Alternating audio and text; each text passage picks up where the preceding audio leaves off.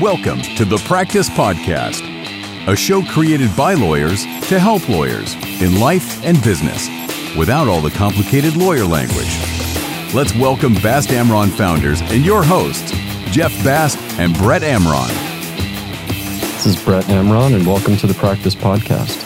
And I am Jeff Bast. And today we are excited to welcome a special guest, Adam Mopsick. Adam has over 25 years of experience in the construction and real estate industry. He is also a LEED accredited licensed state of Florida general contractor at the ripe age of 24, which is many, many years ago. He decided to start his own construction company and he eventually formed Amicon Construction, which is today consistently recognized as a market leader for premier construction related services throughout South Florida. If you live in South Florida, you have seen an Amicon sign on the construction site. They're everywhere. In 2005, Adam formed Amicon Management to provide owners representation services. He is the CEO and director of Amicon Management and that company or that division provides him a very unique and comprehensive view of the real estate and construction industry, one that I think most in the construction industry don't get to see. So, welcome, Adam. Thank you. You said that better than, than I could. So, Oh. thank you for having Well, me. if I left anything out, I don't know. He's available for hire It's- if you need him. We definitely need him. Welcome, welcome. Thank you. Yeah, we're happy to have you, Adam. So you started this business 25 years ago. I know it's changed, and then you started a new business. How do you manage, you know, just to begin, how do you manage two thriving companies like that? Well, owner representation was formed, really started growing. You know, we started it before the recession, but it really took off during the recession as a supplemental way to kind of create additional income for the business. And there's just a huge need in South Florida for leadership and organization on projects. Anybody who's done a construction project knows that they typically don't go well. They're hmm. usually people, you know, it takes up a lot of time. They end up fighting with members of the team. So I think we provide a, a need in the market. There's a huge niche, and it's, we've just grown every single year, and it's become a real important part of our business. We love it because it allows us to see the market, as you said, from a completely different perspective. So we look at it from the owner's standpoint and really um, understanding what are the owner's goals or developer or whoever they are, what they're trying to achieve, as opposed to as a GC just being one small part of that. We have a broader view and a whole perspective of the market. So that's what we like about it. And so on that owner's rep side, you would do work for individuals who might, you know, luxury home We do owners or several different or market sectors. Businesses. What? We'll do high end luxury homes for individuals who maybe don't have that experience or time. We're working right now for lots of developers, even large developers, large local developers you know of, who just they can't find people. As you know, it's a really difficult labor market, and so they're outsourcing that service to us. So we're doing a lot of developer work, a lot of nonprofits. We're working right now for schools, religious institutions, Law firms? law firms, you know, commercial developers. We should disclose Um, that Bast Amron is a customer of Amicon. Bast Amron is, is, uh, is an amazing client. So no, we're, but anywhere that we can help. There's a lot of nonprofits, a lot of condo associations. Anyone who you know, it's a volunteer-led group that doesn't have the professional in-house oversight team. We can provide that service and fill in. So it's a broad, broad client base. And so, in terms of that service and the owner representation, what have you seen over the 25 years in terms of those changes? Changes to the market here in Miami and changes to your business? Well, Miami is an amazing market, right? It just attracts people all the time. It's attracting different groups, but those groups change. It ebbs and mm-hmm. flows. Who's coming and why? And so now, and maybe we'll talk about this, or you know, people coming as a result of COVID, right? For different reasons from different parts of the market. There's people coming here from South America for different political reasons or economic reasons. You know, there were people coming post recession for other types of reasons. So it's really been interesting to see where people are coming from and why and at what time. Earlier this year, luxury residential was like nothing we'd ever seen before. Now it's, you know, developers who are coming into South Florida. So, and the need is just, it's always there. There's generally regarded as a lower quality of service in the construction industry here than maybe in, you know, the Northeast or other markets. And so it's hard to do business here. So people need a local expert with boots on the ground with a big network. And that's, you know, that provides a big void. Is that true? I mean, you said that there's a perception that there's a lower quality of service here. Is there a lower quality? I, I- Look, I love South Florida. I love Miami. I would never want to say anything negative about about our market. I'm not going to tell you whether I think it's better or worse. There's it's a more transient market, so you get a lot of people who are kind of in and out who aren't you know local here, as opposed to maybe other you know places, Chicago, New York, et cetera, where it's more generational and you just and there's more unions and people maybe are better trained, and so I understand where that perception could come from, mm-hmm. but you know it's not the as bad as it may be, Right. you know, perceived some some ways. We you know we like our market. We like the people who work. But I think, like anywhere, it's certainly helpful to have somebody local who knows the market on the ground, especially if you're coming into the market. Like you said, there are developers coming from outside the market. big developers, small developers. There's Yeah. a lot of people who want to invest here, and you know, or they're it's their second career, or it's some other supplemental form of income. But they don't have an in-house development team, mm-hmm. and there's a lot of places where you can make mistakes, and they could be very costly. So it's an insurance policy to have some local professional who can really help manage that and handle the market and understand who the network is of people you want to work with or not. So that's a you know that's an important piece of it. And you guys are the largest locally owned. I think so. management I think we're the largest locally based firm. I mean, there are some other national firms or international firms who may have a small office here, but they're not based here in South Florida. So I don't know of another group that has as big of an office locally. And I, and I know for me personally, I mean, it's very hard, and I hear it from all you know the people that we sort of interact with that it's very hard to get people to come out and do work even at a home. Forget a luxury home or a building. Uh, it's very hard to get people to come out now. Do you find that? Are you seeing that in a trend? And if so, here locally, do you hear about that outside of South? Well, there's a lot of issues, right? The, I mean, you're hearing nationally there's labor issues. Right. Uh, it's hard. There's simply not enough people here to do the work. There's other broader issues of why there's not enough people in the workforce. There's other things we can kind of talk about. But in answer to your question, Yeah. I mean, and it's hard to get people to do jobs that are complicated or not that big or where there's other work available for these crews, whether, Right. whatever they are, whether it's a painter or electrician or, you know, a high-end general contractor. I think it's really important to understand the network of the type of professionals that you're talking to and finding the right exact fit for those types of projects and that you're not using people for the wrong fit if it's somebody too big or if it's somebody too small Right. i mean just like in law or anything else right there's in medicine i mean there, there's experts at a certain thing you don't want to use specialists. yeah, you don't want to find somebody who builds towers to come to your restaurant or somebody who you know does residential and commercial you want to find specialists we like to who mm-hmm. really specialize in a certain space. And there are people who specialize in small projects as well. You want to have that network to be able to you know to focus on those groups. But it is hard. I mean it's definitely difficult right now to get people to respond to get subs to bid. There's just so much work you know and it's hard to get people to respond. So speaking of that, I mean, there's so much work, obviously, and we've seen it, right? The towers, and we've heard about it. I mean, Miami, from what I've heard over the years, has had like this boom or bust, you know, type a reputation, right? So right now it's in a boom. Are you seeing that, and are you seeing that as a trend that's going to continue? So I say they, they say boom or bust. I mean, I've only seen the one bust. Really, I hmm. mean, there were even in 2001 when the hmm. market, you know, kind of dipped or tanked. It didn't really slow down real estate. In fact, it accelerated. People were pulling money out of other investment vehicles and putting it into real estate. So yes, 2008, nine, but we hmm. did recover really quickly out of that, and people want to be here, and they will continue to want to be here. So right now, we're seeing, you know, things where everybody in the world was cautious at the beginning of COVID. I don't think things were maybe suspended as people figured it out, but we're talking months, you know, not years. And then just about every single thing we had got restarted. Every project that had been put on hold. we had a, a handful of projects. I think twenty percent of the projects were suspended for. I think maybe the longest was four or five months. Hmm.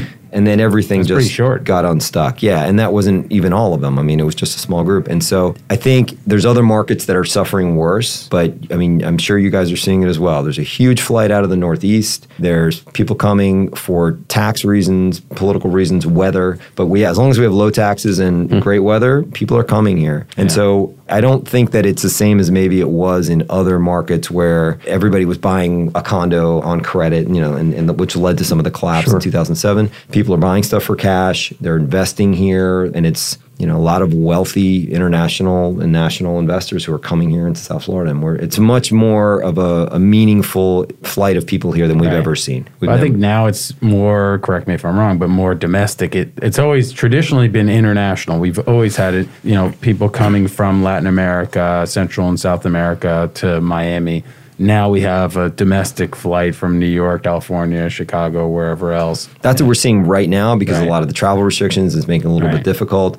You're still seeing some international, but less. But I think that's all starting. You know, we'll start to open up as travel restrictions get less and less. So I don't think I don't see things slowing down anytime really soon, and nobody that I speak to feels that way. Yeah, so a lot of the work we're seeing now, because construction there's a huge lag in time for construction, right? And so a lot of the work we're seeing now was already in the pipeline, right? And so what are you seeing a trend for more new projects that are going to come online in the year, two years out from now? So I think we're seeing now prices have gone up so much in real estate and certainly in residential. And a lot of developers are coming in here now targeting the rental market because it's becoming so difficult for first time home buyers to get into the market now mm-hmm. because prices have gone up so high. And it's almost like Miami's becoming like New York or San Francisco or one of these other larger metros where it's very difficult for first time home buyers. So developers are looking towards micro units or highly amenitized, more affordable entry level apartments. And just in general, there are the big groups that are buying up large quantities of single family homes and just holding on them for the rental market and looking at the rental market as a huge growth opportunity for the next several years here. Hmm. So we're seeing a lot of that. But the flight of people coming in has led to expansions of all kinds of things private schools, religious institutions, high end retail, hospitality, restaurants, all of those that benefit from mm-hmm. people coming here to this market and spending money. And all of those things lead to modifications and construction projects. So we saw, I think during, you know, the beginning part of the pandemic, the office market was really depressed because just offices weren't sure where things were going to go and now we have all these businesses moving here and that has completely changed that market. So the commercial office market is now back as strong as it was. So it's interesting to watch and how quickly things are changing. And it'll be interesting to see if the local governments, whether it be state or county or city, actually modify the infrastructure to address the flow. You know, the, the to all, keep up with it. you to mean? keep up with it. I mean, Yeah. right? We, Yeah. We've seen traffic is getting worse. We don't have mass tra- like great mass transit here, and so if That's you the start, biggest question for the city. I Yeah. really think long term is infrastructure. Yeah. I mean, it was never. It was a you know it was a sleepy beach town uh, not that long ago. Right, a hundred right. years ago. I mean, Right. it was the city is Not not. even, an- yeah. It doesn't. Yeah. You know, you look at compared to other cities nationally or internationally, it's in, in its infancy. And so yes, that is a big issue. Do we, will we be able to develop the infrastructure as quickly as we need to to prevent Mm-hmm. Mm-hmm. some of those issues? But a lot of the major metro cities have the same some of the same issues, traffic issues, et cetera. I mean. Are we going to Yeah. address sea level rise? I mean, what are the things that we need to start looking for long term for the Right. health of the city? Yeah, we tend to be victims of our own success, you know. For sure. well, you know, I think that's all, you know, fascinating. And what's interesting is that when one sector of the market declines or slows down, it seems like another one props up. But your view, because we have a lot of listeners who are lawyers and real estate lawyers among them, your view is that deal flow transactions are going to continue to For sure. accelerate. Yeah, absolutely. So, you know, there's different parts of the market and depending upon where you focus. I mean, th- obviously, high end luxury residential has blown the roof off any ceilings that we ever had, right? So, that part of the market is obviously going to continue to expand. So, and then there's a lot of adaptive reuse, and this is some of it as a related to COVID. So, what happens to certain types of businesses as they change, right? Mm-hmm. Is big box retail, which was maybe teetering before COVID, was now the final straw, right? It just mm-hmm. accelerated some of the trends that maybe we were already seeing, and so you're seeing some of that. So, what happens to some of these spaces now have to be repurposed? You know, we built a store that was a, a Michaels, you know, superstore in Miami Beach. Michaels is no longer there. Now they're changing the store. They have to come up with a different use for those types of businesses. So, I think you're going to see more of that. So we're working with several schools now. I mean, schools are really trying to expand and improve, and maybe some of these things were kind of in motion before, mm-hmm. but to meet the demand of people moving in who want you know the best education or private school educations for their kids. I might have got off track from some, from one of your, your initial questions, but over the which of the market sectors that we're seeing, I think hospitality always is, and that's something that has to be renovated. You know, generally every seven years, you'll see the Right. hotels come in and, and mm-hmm. do you know Yeah. renovations. But that market, which was decimated for part of 2020, is now on fire. Right. Wow. Well, I'm glad to hear about tech firms and finance firms coming down because traditionally, right, the question's always what's the industry down here? tourism. Right, was tourism always, was the industry and some other small stuff. But I think, and I think you alluded to this early about you know Miami moving towards New York and San Francisco and housing and things. But we need the industry here to sustain right growth and to sustain the pricing. Are you hearing about you know given the construction, you're hearing about businesses moving down and more focused on certain industries or just sort of broad brush? Well, I think a lot with what happened. So, COVID allowed for flexibility of people to work in remote areas. Mm-hmm. So, the minute that people aren't required to be in New York or wherever they are downtown, um, some of those businesses still haven't come back, and so that gives the flexibility to find people, uh, you know, a way to work remotely, and they're mm-hmm. choosing to work in places that are nicer to live. So, I mean, you're seeing it in some of the other types of nicer places, Colorado, et cetera, where people are just working Sure. remotely, but definitely here in South Florida. So you're seeing entire businesses now that are relocating, where Mm-hmm. maybe before it was just those principals or leadership had relocated. Now they're moving the entire businesses here. You know, Blackstone and some of the other bigger, you know, financial institutions that are coming. And I think the city has done a really nice job as a push to become a major tech hub. And that's, like you said, is something that's been needed for a long time. So that's Yeah. been a, it's been positive. Let me ask you, um, shifting gears a little bit. The last crash in 2008 was mostly driven by, at least here, by the condo market, which was a lot of speculators buying in condos. And now, this past year, we had this horrible tragedy in Surfside where a condominium sustained a tragic end, I guess. And how is that impacting the? Do you see an impact on from Surfside on the on Well, the condo market Well, now? that's super interesting by itself. That whole topic around Surfside. Should we I do a whole separate podcast? I, we probably should. I mean, that was obviously a horrific tragedy, one that we're very closely following, and we do a lot of work for condo associations and Right. managing those types of projects. So that was, I think, you're going to see more of a, a separation between older buildings. Mm-hmm. That and l- let me just say, I mean, this, I think some of the engineering that has come out is it was specific to that building. Not that we don't see some of those issues, but there was very specific acute issues with that building. It's not Right. like every building of those ages are you know Right, at risk of right, falling down. Right. But I think there's a market perception that people would probably want to lean towards newer buildings and maybe some that have been better maintained that don't have some of the the big problem with condo associations is they kick the can down the line, leave it to the next group, Sure. and they have deferred maintenance. They don't take care of some of those That's- situations, waterproofing, et cetera. It's not a problem unique to condo associations. no. Governments and everyone has a tendency to kick I know, the but can I, I will go on record, and I've said it a lot, is that to me, the condo law is one of the worst on the books and just the way it's structured. I understand the need for it. I understand giving the homeowners and the owners, the units, the power, but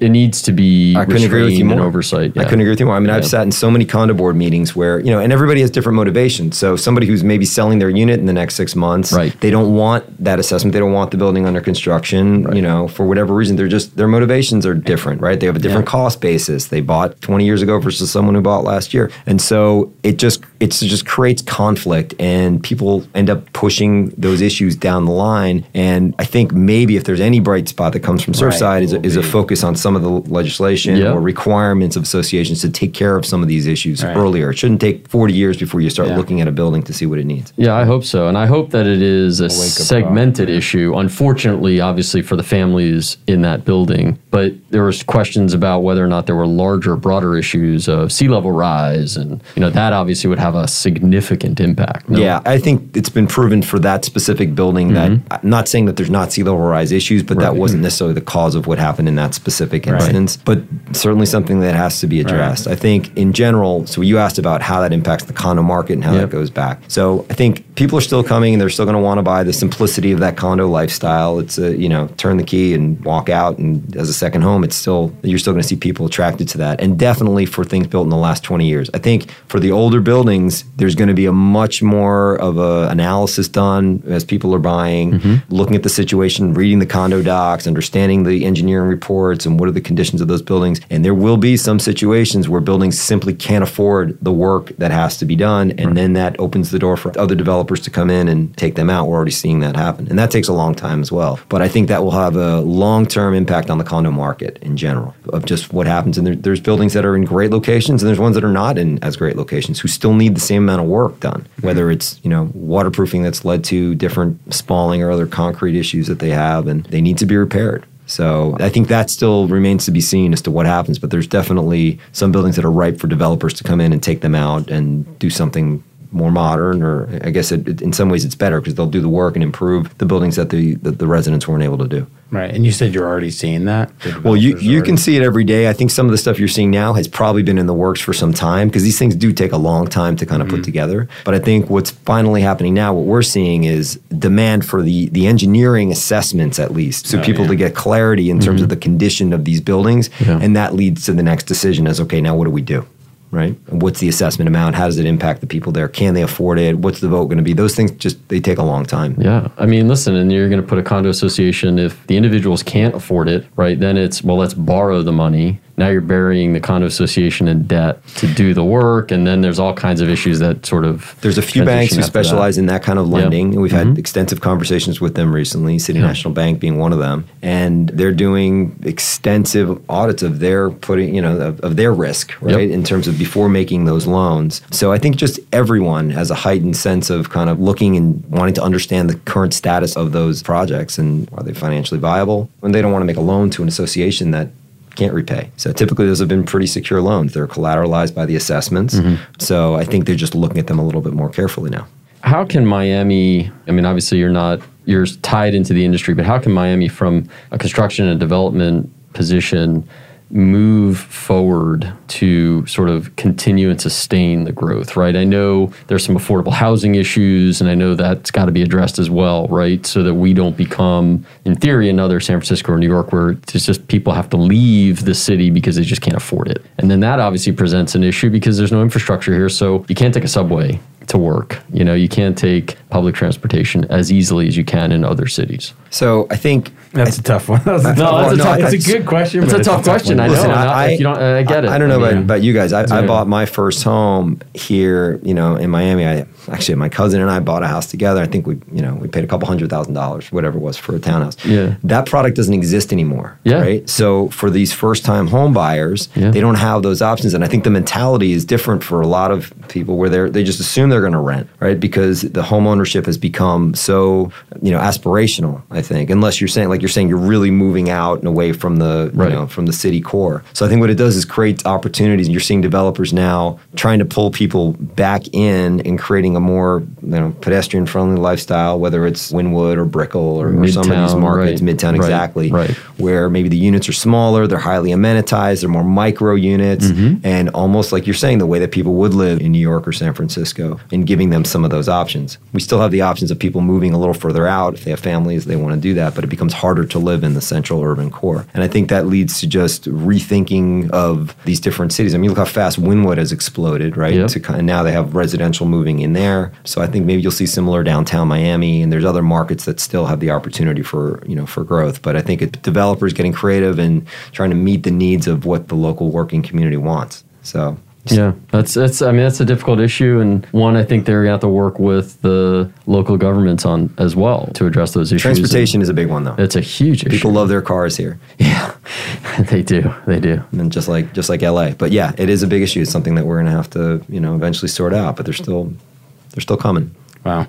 So uh, let me ask you another question now, because I was thinking about our, you know, our listeners that are lawyers, and how does somebody know when they need to hire you on the management service, on the, you know, the construction management side? Because I think a lot of people, there's probably a lot of maybe less sophisticated. I shouldn't say that, but a lot of people who have construction projects, either in their business, you know, for example, we're using you guys now in connection with new office space. We needed a liaison. We needed someone. You're kind of like our outside general counsel, someone who can talk to the lawyers, but someone who can talk construction language because we just don't speak that language. How does somebody know, you know, that they could use your service? Well, I think the most sophisticated groups, developers, you know, businesses that do a lot of construction, they recognize know. the need in house. So a lot of them, even they'll have a maybe someone in house who is their construction Right. type of person, and then they will still hire us or some other similar type of group to manage the day to day because it is a full time job to manage the day to day of any large construction project. And what's interesting about construction is, first of all, it's a slow to evolve industry, and every industry needs it, right? In order to get whatever it is, a new retail store, a new office, a new whatever, you have to go through the construction industry. So it becomes a really important part of the fabric of what happens. in necessary evil. So I think for people like if you're building a, a single family home, some of it is just is there value in having a professional who's going to manage the whole process for you and hopefully mm-hmm. save you time and money on your budget and have a better product and a better experience. You know, not that you can't do it yourself, but it's like a lot of things. Like, do you would you hire a professional or any other professional service for something that you can do? You know, that you can't do yourself. Right. So. Yeah. I kind of view it like a lot of small businesses who could use an outside or a, gen- a general counsel to liaison with their lawyers that they use. And I also think it, it would apply in healthcare. It would be great to have a medical manager, kind of like the construction manager that you are, that can interface with all your doctors and kind of tell you in plain language what it is you need from a more, you know, holistic perspective. Yeah, you we compare it to like a financial manager. I mean, you, Right, can, you yeah. can manage your own Yeah. financial portfolio as well, you know, or you could choose to have a professional who does that every day. So, and hopefully the value is there, right? That the that the earnings outweigh the the costs, and that's I think we look at it very similarly. Great. I love it. Amicon, look for the signs everywhere. Everywhere. Yeah, just be careful when you're driving. yeah. If you need to reach Adam, you, we'll have his contact information in the show notes. And if you enjoyed this podcast, please give us a five star review, follow us, and share it with your friends and family. And if you have any questions about this episode or something we discussed or something we didn't discuss, and you want to hear from us, please contact us either on our website or at bastamron.com or on any of the details in the show notes. Thank um, you to Adam Mopsick. Thanks, Adam. Appreciate your time. This was a great conversation. And thank to the great Nelson. Nelson, thank you. Thanks, guys. Guiding us. Appreciate you having me. For more information on this show and other resources, visit bastamron.com and connect with us on LinkedIn, Facebook, and Instagram at Bastamron.